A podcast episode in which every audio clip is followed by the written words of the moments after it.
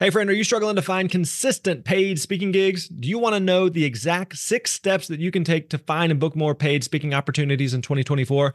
Well, we want to make that easy for you. We've created a new free resource with the help of Dan Irvin, one of our highly successful speakers on our team. Dan has booked over $100,000 in paid speaking gigs in the last few years, and his six step process is going to help you maximize your chances of getting booked and paid to speak in any industry. You're going to learn how to get started prospecting, master discovery calls calls and proposal emails and so much more. All you got to do is go to thespeakerlab.com slash steps and we're going to send you this 18 page guide straight to your inbox. Again, that is thespeakerlab.com slash steps and you're going to get that free guide. Hey, thanks for listening. You're awesome.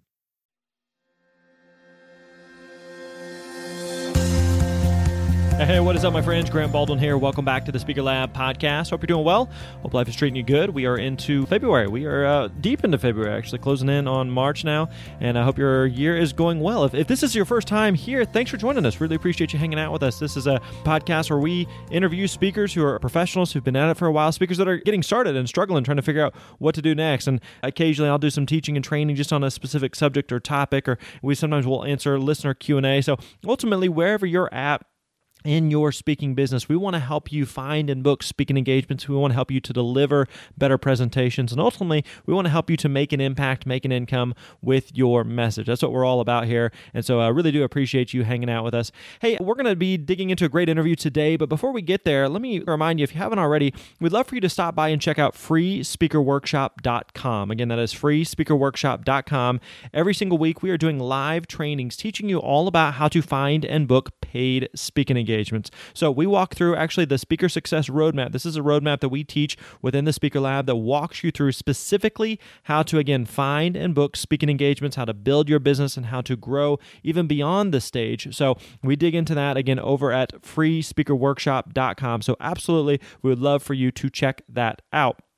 All right, so today we're going to be talking with my buddy John Spence. John has been speaking for 23 years now. He's been in this for a while. This is really a wide ranging conversation. John has, again, not only spoke for many, many years, he's a multiple best selling author. He's traveled all over the world. So, this is, I think you're really going to get a lot out of this. But today we talk about a customization of his talks. We talk about why that's made such a big difference in his business. I think you'll be amazed and impressed with how much time he spends working on any given presentation. We talk also about how he has built his entire business on referrals and and repeat clients and how you can do the same. We talk about how he got started by strategically speaking at the right places for free that had decision makers. We also talk about how he still gets nervous and, and what he does to deal with that. And then finally, we talk about why he doesn't do free speeches for anyone anymore, even for charities, and what he does instead. I thought this was a really, really creative and clever idea. So we talk about that today as well. All right, my friends, let's get right into it. Here's my conversation with my buddy John Spence. Enjoy. What's up, my friends? Grant Baldwin here. Welcome back to the Speaker Lab podcast. Hey, today I'm joined by my buddy John Spence.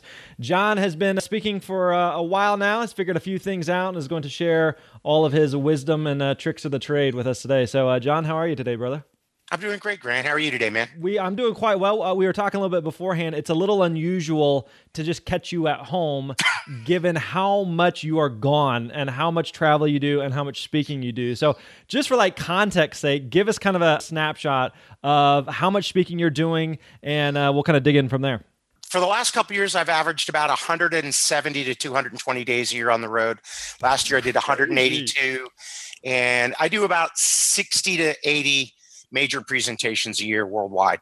I did uh, Poland, Canada, Australia, New Zealand, Latin America, all across the United States. I head for Lithuania and Malaysia here in a couple of weeks filling up that passport to get those stamps in there. You know it, man. So you've definitely got your hands full with that and the and the volume of travel that you're doing. So kind of talk us through like what's the business like today in terms of if you do 60 to 80 presentations a year are those conferences or those associations corporations what does that kind of look like of who you're speaking to and then also give us kind of the overview of what is it that you typically speak about yeah, great question. Eh, let's see. I've never looked at it quite that way. I'd say it's probably about 20% or so major associations I've got about another 30%, and I'm at 50% of major corporations, Fortune 50. And then the rest is small to medium sized businesses, events, conferences, things like that. I speak on a whole bunch of topics leadership, high performance teams, culture, strategy, strategic thinking, business excellence. This is my 23rd year doing this. And also, I do a lot of big keynotes. 3,000, 5,000, up to 15,000 people. Mm-hmm. But typically, my clients, after I do a keynote, ask me to do a couple of breakouts or workshops as well. And a small percentage of my business, maybe 10%, is actual strategic planning, consulting, working in hands on with companies trying to help them improve. Cool. Okay, you said several things I want to touch on. So one of the things that you mentioned is you, you know, you rattled off six or seven different kind of big picture topics that you could speak on, and there's certainly going to be some overlap there. But one of the challenges I think for a lot of speakers is really kind of picking this is the lane that I want to be in and this is this is what I speak about although there's these other pieces that I could speak about. So, how do you find that balance between these are things that I could speak about without watering it down and becoming this jack of all trades, master of none? Well, it's fairly clear for me. I've got all of those are focused in the business arena of key things that businesses need to be successful. But every single one of my speeches is customized. I don't do anything out of the can. So I you grab from all those topics to build unique programs every single time. So I spend a lot of time on the phone with my clients saying, what specifically, you know, here's the question I ask all of them. If someone walked out of the seminar or the speech after I gave it and you stopped them in the hallway and said, What are the three biggest things you just learned? You tell me that, and I will back up and build us a speech or a program to get there. How what's your process for doing that? Meaning that are you I assume you're not working from scratch every single time, knowing that there's going to be some of those stories, those anecdotes, those stats that you just know that that stuff works. And so there's always that balance for speakers of, I want to do this material because I know this works and I know the punchline and I know how to keep the audience engaged with this kind of train of thought here. But at the same time, I want to do something that is custom. So, like, how are you approaching it? You finish that conversation with the client, they have three things they want to say. Are you just kind of going to the archive of here's all the different stories, points, analogies, all of the above, and just kind of putting it together from there? Or what does that process kind of look like? Yeah, I've got a tremendous amount of content in the can. I mean, I've got major speeches on all those. Mm-hmm. I've got workshops on all those. I mean, this is two decades of doing this, I've collected up some stuff. I also read about 100 to 120 business books a year, and I have for about 25 years. And I spend an hour every day reading, studying on business topics, reading Fortune, Forbes, Inc., you know, Fast Company, all that stuff. So when I get that from a client, I look at the base of information I've already got on hand, slides I already have. I look at what their needs are, and I'll start to piece together parts from everything else that meets their needs. And then oftentimes, this is what makes it so cool for me is they'll ask for something I've never really spoken on about. It's something close in business, but well, I'll give you an example. I just got one on virtual teams. I know a tremendous amount about high performance teams, team building, all that sort of stuff. Not an expert on virtual teams. So I'll read 500, 600 pages on that and boil it down to four slides or five slides to add into my normal team building. So, I mean, that's just on one specific topic. So are you doing that on any given topic or at this point are you finding that the request that people would have is pretty much the same I would assume it's kind of an 80/20 of or 80% of your speeches are on, you know, 20% of the topics that you give. You nailed it. Well, let's put it this way. 80% of the content is already there. 20% has to be new every time. I change my slides around. Actually, I've gone to start to not using slides at all, even my major presentations. I like that. Just pictures, just big pictures with okay. maybe one word on them. I had a chance this year to attend a big conference in New York, sales conference, and some of the top Tim Sanders, Gary Vaynerchuk, Simon Sinek, Seth Godin were all there. We were all presenting. And I got a chance to sit in the front row and watch them. I learned a ton and I changed my presentation style. But there's a good solid base, and about every i I've got about 20%, 30% of customization each time. I'm reading on the plane wherever I'm going. So I'll get there and change slides or change stuff. I usually attend the meetings before or the speeches before. I'll pull stuff in from all that. So that at least keeps me on my toes and keeps it interesting that I'm not presenting. And again, to your question, yeah, about 80% of the stuff people ask for is the same five or six topics. Right, right now, it's leader of the future. What are we going to need in leadership? Business excellence. And then I've got a huge amount of stuff on accountability and disciplined execution around strategy, things like that. There's a couple questions that come to mind. Like, let's talk about the slides for a second. So you said you generally have used slides in the past. You're starting to go away from that. What has caused you to make that shift? when I have a smaller group that's a little bit more intimate, mm-hmm. And especially if it's like I've got one coming up here in a couple of weeks in Fort Lauderdale, that's a group of sales managers for a large company. and it's a very focused thing. So I'd rather just have a talk with them. We're just going to, you know, it's going to be more of a workshop hands on. Mm-hmm. I want them to clearly see that I know the information inside and out. I've lived it. I don't need slides. This is stuff I understand. I only use slides now when I'm doing something maybe in front of a thousand people or more than that. And again, it's just big, bold, super high res photos, maybe one or two words. A, to keep the visual part of the audience engaged, but B, I use them as placeholders to remind me what to talk about. And I don't script anything, I don't write anything out. I've got a few stories I tell most often, but I try to keep it fresh and changed up most of the time. Yeah, it sounds like just the volume of reading and consumption that you're doing helps you to stay on the forefront of being a business speaker where you're not giving examples that are dated or from even five years ago, but here's something I read in Forbes this week, you know, or here's something that's affecting your industry right now. Especially as a business speaker where there's a lot of competition and there's a lot of business speakers, do you feel like that that's been a big differentiating factor for you? Oh, this is a you know this is a super super good piece of advice for the folks that are listening. The way I figured this out as a differentiator is I went to all my top clients after I've been doing this for about five or six years, and most of them were Fortune 100. And I asked them, "There's a massive amount of competition. There's thousands of people that could do this. Why specifically did you hire me?" Yeah. And they told me three things: research, real life, passion equals ROI research. I'm the only guy they know that reads 100 books a year, and I have for 20 years. I'm constantly trying to learn and grow. Real life. I've been the owner, CEO of five companies, three of them multinational. I was the CEO of one of the Rockefeller Foundations when I was 26. And then passion. It's obvious to see that I don't do this just to make money. I do this because I really enjoy business and strategy and helping businesses improve. And because of those three things, they always get a high ROI. So if you go to my website, that's slapped right on the front of it because that's my major differentiator. Um, there's some really talented people in this space. And the way I differentiate it is by constantly bringing new information, new ideas. And because I work in companies too, it's not just reading.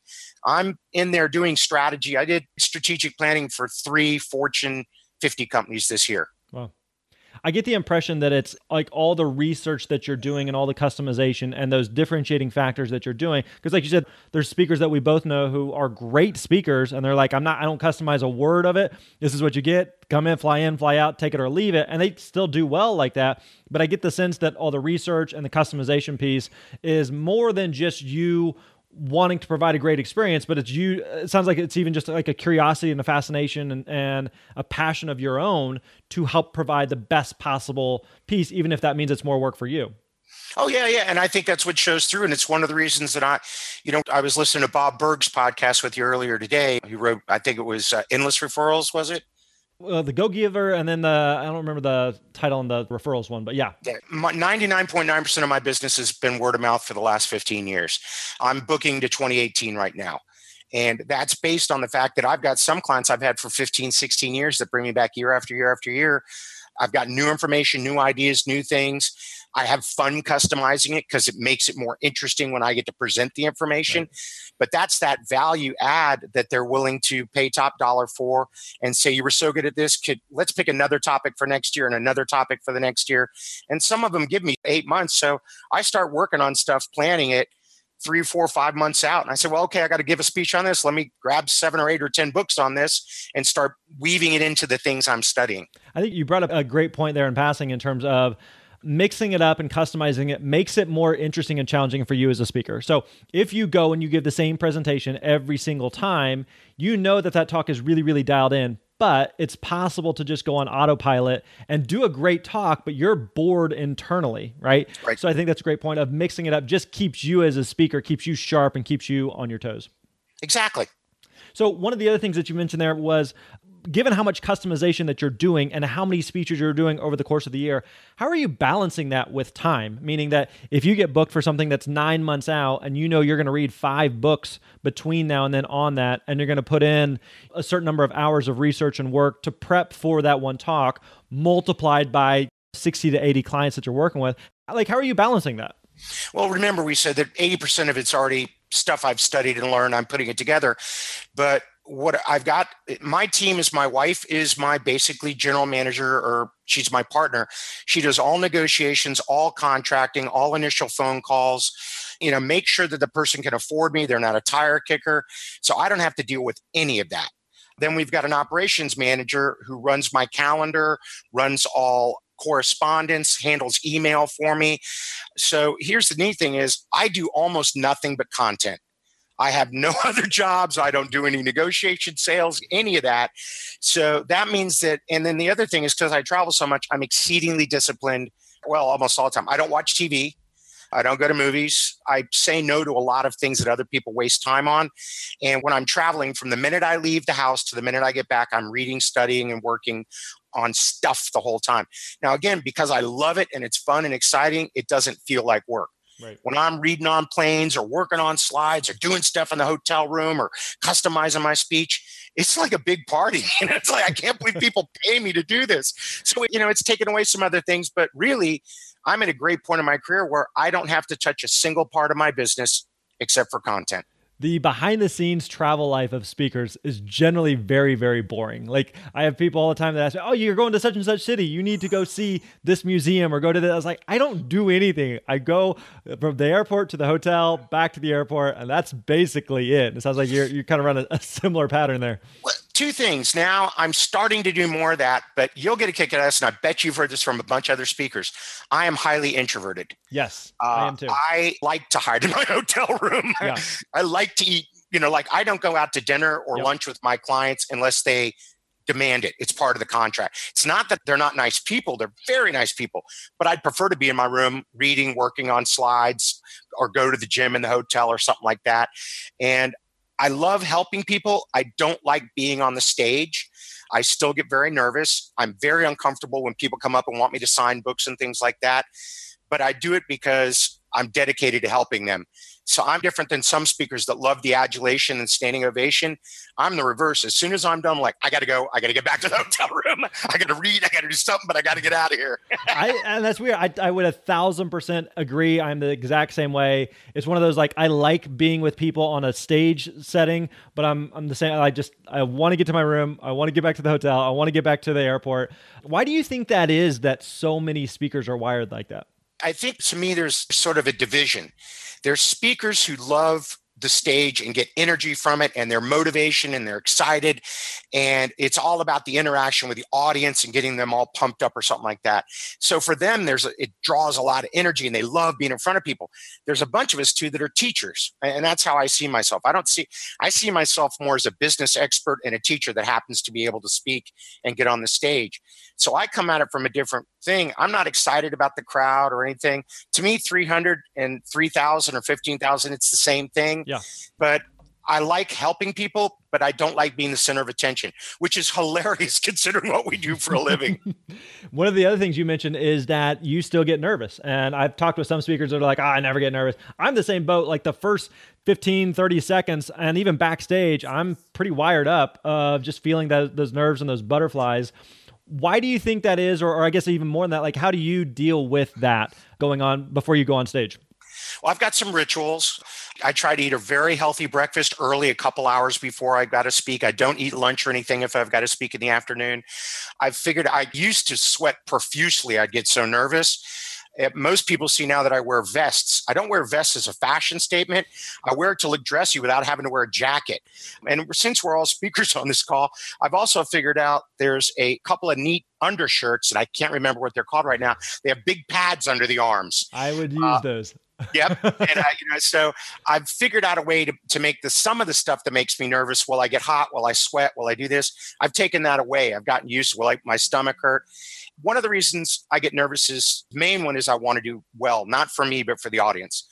One of the things I say in almost every time I take the stage is I get to talk to you for about an hour and I will not waste one minute of your time. And I hit the ground running. So I want to make sure that people get value. Number two, because I change stuff up every time, I'm not always sure what I'm going to be presenting. so you know, I turn around the slide, I'm like, oh, shit, I didn't know that was in here. okay, uh, looks like we're going to talk about this now. Right, right. And I think the audience sees that as not as someone who doesn't know what they're doing, but someone who, because when I go to talk about it, I, I obviously know it inside and out but they realize that it's not some canned speech because even I'm not exactly sure what's going to be coming up on the next slide when I right. use them. Yeah. No, I think that's definitely true that the audience senses that as well in terms of are you just going through the motions and just regurgitating the talk that you gave last week? Or does this feel like this is fresh this is something that he thought of and worked on specifically for us and in this environment? So i think that can definitely make a, a big difference with the audience. Oh yeah and i again you know i think that when you do that kind of stuff at least for me that's what drives so many referrals and so many recommendations so much repeat business and it changes when you're early in your career but i see a lot of speakers still that spend the vast majority of their time selling speeches trying you know getting on the phone making cold calls sending out putting out market materials I don't do any of that. I owned an advertising firm for eight years. I've never advertised or outbound marketed any of my work. Everything is referral coming into us. So, that again, because I try to deliver such good content, I work so hard on that. I think it allows me to not have to spend any time on selling because my clients sell for me. I would a thousand percent agree that your best marketing is always going to be a great talk. Meaning, if you're great at getting the gig, but you show up and suck, it's really hard to build a business that way. So, is there anything that you do beyond just the amount of time that you spent preparing and practicing to make sure that the talk itself is solid in terms of getting referrals? So, you know the talk is good. Is there anything strategically that you do with the clients or asking for referrals, or like what does it look like either before, during, or after to take that one speaking engagement and make sure that a it's a repeat client that you work with for years and years to come, but also that they recommend you to others. Yeah, well, let me take you through the process real quick. My team screens everything. Now that I've been doing this a while and gotten a little bit more a recognized name, we get a lot of tire kickers. People that call and couldn't anywhere get anywhere close to affording my fees. So we've got people referred to and things like that. But once they've screened them, we know that they're a real client. I get on the phone with them for a client interview. Usually it lasts about 30 minutes to an hour and I ask them questions about their company, their industry, their competition, their people. What's the conference going to be about? And I ask them that famous question, or what are the three top things you want your folks to learn? Then we'll verbally go through it, and I'll make some recommendations and say, "It sounds to me like you want this, this, this, and here's what I propose." They go, "Great." Then immediately when I get off the phone with them, I dictate back a memo to them outlining everything we discussed what they said their most important points were, what's going on at the conference, what the theme is, how long I'll talk, everything to let them know I got this for you. Mm-hmm. And then I send it to them. And if they approve that, then I go into the customization and building of it. Part of the thing that we do a little bit is I build into the clients if I do a really fantastic job. If you get back your ratings and on a scale of one to five, I've got a, an average of 4.9 or higher across your entire audience, it would be awesome if you could let anyone else you know that you think would find value in the kind of information that I present, let them know about it. And I also am really careful about, or not careful, but I do pursue speeches to like association meetings where it's a hundred or a thousand association directors or a thousand people from an industry where every single person in the audience is also a potential customer. Right. And those ones are, I mean, the association field probably takes up 30% of my work and it's grown and grown and grown because they tell each other when they get a great speaker, they go right to someone else. Go, oh my God, this guy, or you know, Grant Baldwin was here. He was fantastic. You got to get him. That's driven, and I ask them to do that. And I also stay in touch with all my clients. I send them uh, emails, information, things I'm reading, and I put at the end of almost every email, please never hesitate to send a note or call if there's ever any way I can assist you. I also tell my clients that if you need a speaker, call me first and if I can't do it, I will be happy to find the best person I know in the world that can do that. And I spent a lot of time recommending other high level speakers, friends of ours, on similar topics to me. Joe Calloway, folks like that. Mm-hmm. I will send them Guy Kawasaki. And then what turns on is those folks refer back to me. And the next year when they need a speaker, I'm at the top of the list because I've helped them get such other good speakers. I was going to say, so much of sounds like for you and your business model is less about just being a speaker and more about being a resource for these clients. So, in terms of here's what I've been learning, here's what I've been reading, let me share this via email, whether you hire me or not. Here's some books I would recommend. Here's other speakers that I think would be good for you. So, it sounds like just providing regular value to them has really kept you top of mind and made you a real valuable resource to them. Yeah, yeah. The word I'd use is trusted advisor. And I want to help them in all areas of their business, even if it means work for me or not. Recommending books, recommending other experts, sending them information, constant. I do a lot of that on my blog too almost all of my major clients follow my blog very carefully. I write it for the audience too. And that's another place that I'll write about something in there about, wow, I've got this new idea, this new thought. I think it's really powerful and interesting. I'm studying it. I will get requests over the next couple weeks for someone to say, I read that on your blog. I love the idea. Can you do that speech for our company?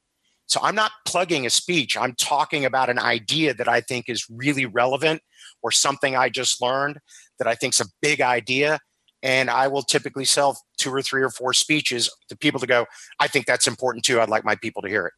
You touched on earlier whenever you are speaking, what you're doing with the actual client in terms of generating additional referrals. Is there anything that you do to generate referrals with the audience? Because that's always one of the variables of you never know who's in the audience. Of you go speak in an association and it turns into that amazing talk you just gave. Can you come do that for my people? Like I don't want to try to regurgitate it, but if you can come do that for my people, is there anything that you do from stage to help kind of you know, solicit, not solicit, uh, but just let people know that you're a speaker. Because there's always that, like, I see you smirking there. There's always like people that are like, they just think you just did this this one time, you know, and they didn't yeah. even make the connection that no, no, like this is this is what you do. Like this is the full time gig. So anything that you do on stage that makes it work. Well, I think I'm almost the antithesis of a lot of speakers. I think the intro sets that up. I mean, we've written a good short brief in, intro that mentions I, you know, I travel around the world doing this and helping people and delivering programs, and you know, I've won a bunch of awards as a top speaker, top thought leaders, and that's all in the intro. It's brief. It's only maybe a minute, but I think that sets it. I refuse to do anything from the stage that looks, smells, or feels like selling myself. I do put a slide up at the end with all my contact information, but I do not sell anything back of the house ever. If my client wants to buy books, we don't push them, but if they want to buy them, well, I'll buy them and I'll sign them for everybody. If they have a library and they buy my books, I'll go sign it. But I've even had people say, well, you know, will you reduce your fee if we give you a table in the back where you can sell books? Refuse to do it because I don't want it to look like, I want it to look like, which it's the truth. I'm there to add value. I'm there to help, help, help as much as I humanly can. And I feel like if I go way above and over the top to give them great information and stuff that'll really help them, they'll want to help me. And I have oftentimes after a large speech, I'll have a line of people handing me their business card saying, please contact me. I want you to come to our company. So it's almost the opposite of a lot of other speakers. Right, right. You mentioned today the majority of the business comes from repeat and referrals. And after being in the business for 23 years, that works. What did you do early on to get business? Because uh, referrals and repeat typically aren't happening in year one, two, three, so or very yeah. minimal. So what were you doing early on just to get business? Well, I'll tell you, I did for all your listeners. I struggled mightily for the first five years. I mean, for the first three years, it was hand to mouth. And I was doing a lot more consulting then. And I'd literally like, I don't know how I'm going to pay my mortgage next month. Then I'd land a big client. I go, okay, I'm okay for a month. My friends and I would call it the rolling precipice. You know, mm. how far are you out before you don't have any income? Yeah. And you know, it used to be a, month, and then it was four months. Then when it got like six months, I was like, wow. now it's out to about two years, so that makes me feel better. Yeah. Wait a minute. Oh man, I got ex- oh. And so in the beginning, here's where I went my rule was either I'm going to do this for practice to work on getting better as a speaker, or I refuse to give a free speech or a discounted speech unless most of the audience is potential customers.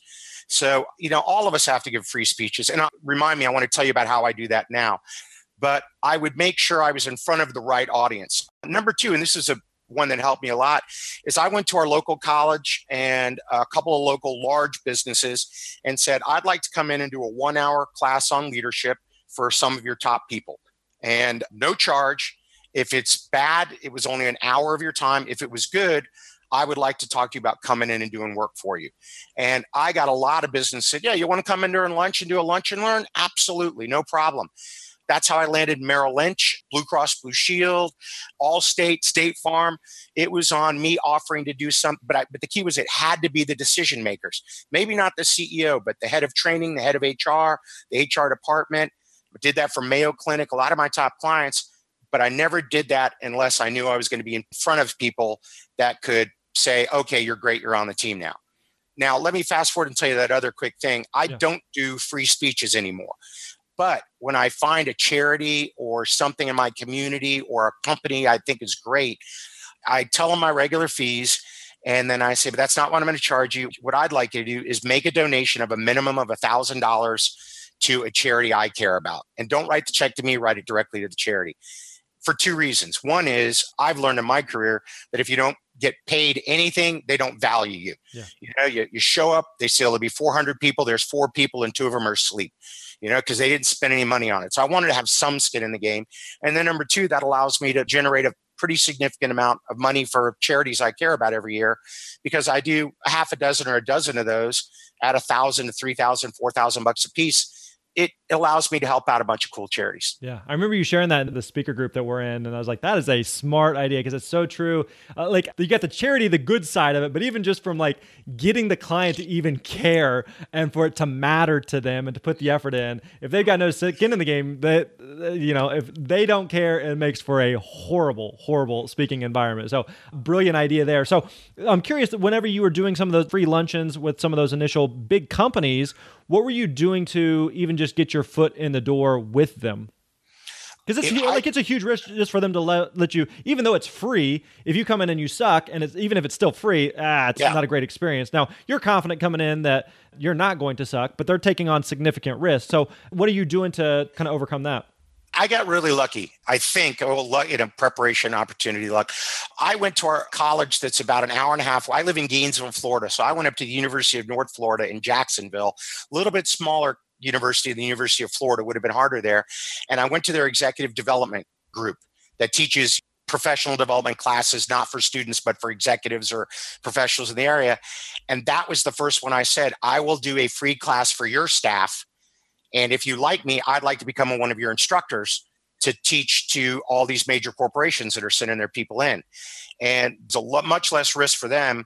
I got in with them and did such a good job. They decided that once every three months, they'd have a John Spence week. And I taught a half a day every day. And they set it up, they marketed it, they got people in. They kept about 80% of the proceeds and paid me about 20%. That was about back then, this is 18, 20 years ago, it was 1500 bucks a day. So it was pretty good money. Sure. But I had people in my audience from all of the Fortune 100 or larger companies in the area that were being sent for training that the company didn't offer. And I often got managers in there that said, Why are we sending all our people over here? Why don't we just hire this guy to come to our office? I will give everybody an interesting fact though. I was really young and naive and didn't know what I was doing then. And I set up a 70 30 agreement contract that the university got 70% of the money and I got 30. And when I signed my first deal with a Fortune 10 company for a quarter of a million bucks, big one, they wanted 70%. And I said, I made a mistake. I never in a million years would have believed I'd be generating $300,000, $400,000 a year through people I met in your classes. And they said, well, you signed a contract, you owe 70%. I said, well, then here's what I'll do. I won't teach for any of those companies. I'll turn down the contracts. I won't do it because I refuse to spend months of my life working for somebody for a quarter of a million dollars, write you a check for 200,000. I'm not doing it. And they said, fine, terminated. And they, we made a list of all the companies I could not work for. And then the CEO of a major company called and said, we want Spence, you get him back on contract. You figure out what it takes to create a win-win deal. So I gave him the, the deal that I would give any agent 15% and for six years, they got 15% of everything I did. And it was a significant amount of money to them. Work with any agents or bureaus today? I work with about nine or 10. I'm not exclusive with anybody. And no one of them sent, you know, I only, out of nine or 10, I probably only get six or seven bureau yeah. speeches a year. Right. They're starting to pitch me a lot more, and I'm starting to get a few more. But one of the things with bureaus is they've got 11 other people that do what you do. Yep. So if they get pushback on my price, my price right now is between twenty-five and thirty-five thousand dollars a day, and I do a daily rate. You know, from the minute I get off the airplane to the minute I get back on the airplane, you own me. You want me to do a 45 minute keynote and pay me that? That's great. You want me to do the keynote, two breakouts, a VIP luncheon, dinner with the CEO? I'm fine for two reasons. A, I'm there anyways, yeah. and I want to help people. But B, the more people I talk to, the more chance I get for referrals. Yeah. So, you know, the, they had somebody that couldn't meet that. We just made the adjustments around that. Gotcha. Let's wrap up with this. So, being in this business for 23 years, um, you mentioned today you're doing events with the Seth Godins, the Guy Kawasaki's, the Simon Sinek's, you know, the, the Gary V's of the world. But you yeah. said, you know, year one, two, three, you're like, what the heck am I doing? Like, this may not even work. Like, I don't even know if I'm good enough. So, for people that are listening at any stage, whether they're year one or year 10, and they're just going like, it is just a grind to make this work and it is just a constant struggle. Why didn't you quit? Why didn't you give up? And why shouldn't they? Well, two things is I really looked up to somebody in the industry who would help me with my career a ton. And back then it was Tom Peters. I was a Tom Peters fanatic. And I looked at it and said, He's helped me so much. His books helped me so much. He's helped all my friends. I want to do that. I want to do what Tom Peters says. I actually met him once and told him that. And he laughed at me. This is like 12, 15 years ago. And he goes, ha, ha, ha, Good luck, you know. And three years ago, they named the top 100 leadership speakers in America and it was alphabetical and he was three names in front of me peters was somebody else then spence. Yeah. and i sent him a note and he said well congratulations and he sent me a copy of his book. But i got up every day saying i want to help businesses. I can do this. And what i did is i made a list of everything that tom peters did to become tom peters. How much did he read? Who did he work for? What did he do? And i made a long list. I said if i just get up every day and work on checking something off that list in just 17 years, I'll be an overnight success. and when I got feedback from companies and people that said, wow, what you taught us changed everything. We didn't have to lay people off, right? Companies more successful. That kept me going. But it was hard for the first four, five, six years. I didn't know how I'd ever make it to that level because I didn't think I was smart enough. I didn't think I had good enough value. I never thought I could write a book. Didn't think I, I didn't think I had anything of value. Now I'm on number seven, and it took me literally about 15 years before I realized I was good enough to have my own ideas. And I still feel like I need a lot of help, but it really took that long till I found my own voice and said, These are my ideas, my information. Here's what I think. And that was a big leap forward because you go then from sort of regurgitating data and having a speech to having an opinion and to thinking things through and having a point of view that's your own and unique, which again, I think adds a lot of value to a client there's a lot of speakers that I talk to that have been in this for a long time, and it seems like a big piece of it is just the perseverance side of it, of just not giving up and just being stubborn enough to not quit, but also the side of having just a long term perspective that year one is going to be brutal, year two is probably going to be it's going to be brutal for a little while, but just going I know that each time I speak and someone hears me, that may lead to something years from now that I don't, I'm not even aware of. And you don't know who's in the audience, but you're continuing to plant seeds and see what comes up. And that harvest may not happen for years and years, but it, it may indeed happen. Yeah, my client next week I've had for 18 years. They were one of the very first clients that hired me to do some training and speaking very early in my career, and I'm doing their national sales meeting. So yeah, it takes a lot of time, and you know I think one of the other things too that Grant people don't realize is the amount of travel and time and things that take. You know, I don't have kids. That was a professional decision because to travel 200 days a year and have a family is mm-hmm. totally unfair. My wife, who's my business partner, travels with me. She's with me 50, 60% of the time. So we get paid to travel all over the world together. Yeah.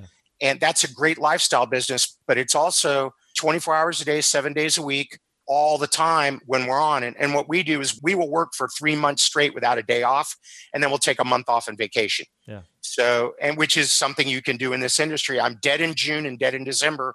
I got those off completely every year.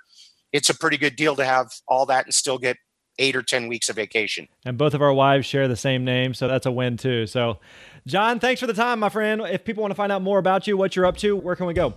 johnspence.com. that, I'm curious, was that difficult to get? Because that seems like a fairly common name. Or was it, did you have to buy it from anyone? Is there any story behind that? Yeah, the internet wasn't invented when I when I was that long ago. so literally, when you know, I mean, in the early days of the internet, when I was doing this, I went up and bought everything that had anything to do with my name, my books. I mean, I bought anything that was close. Now it would be impossible to get stuff like that. And now, as I'm writing new books and doing things, I'm having a hard time finding some of the URLs I need, right. and I have had to buy them from other people. Yeah, good times. All right, buddy. Appreciate it. My pleasure. My honor. Thanks, Grant. All right, there you go. Hope you enjoyed that conversation with John Spence. You can check out his stuff over at johnspence.com, J O H N S P E N C E.com, johnspence.com. Hey, uh, again, and let me quickly remind you be sure and register for our next live training where we are teaching you all about how to find and book paid speaking engagements. All right, so if you haven't already, you can stop by freespeakerworkshop.com. Again, that is freespeakerworkshop.com. Register for the upcoming training that we have, and we look forward to seeing you there. All right, my friends friends, that wraps up episode 121. We will catch you next time. You're awesome.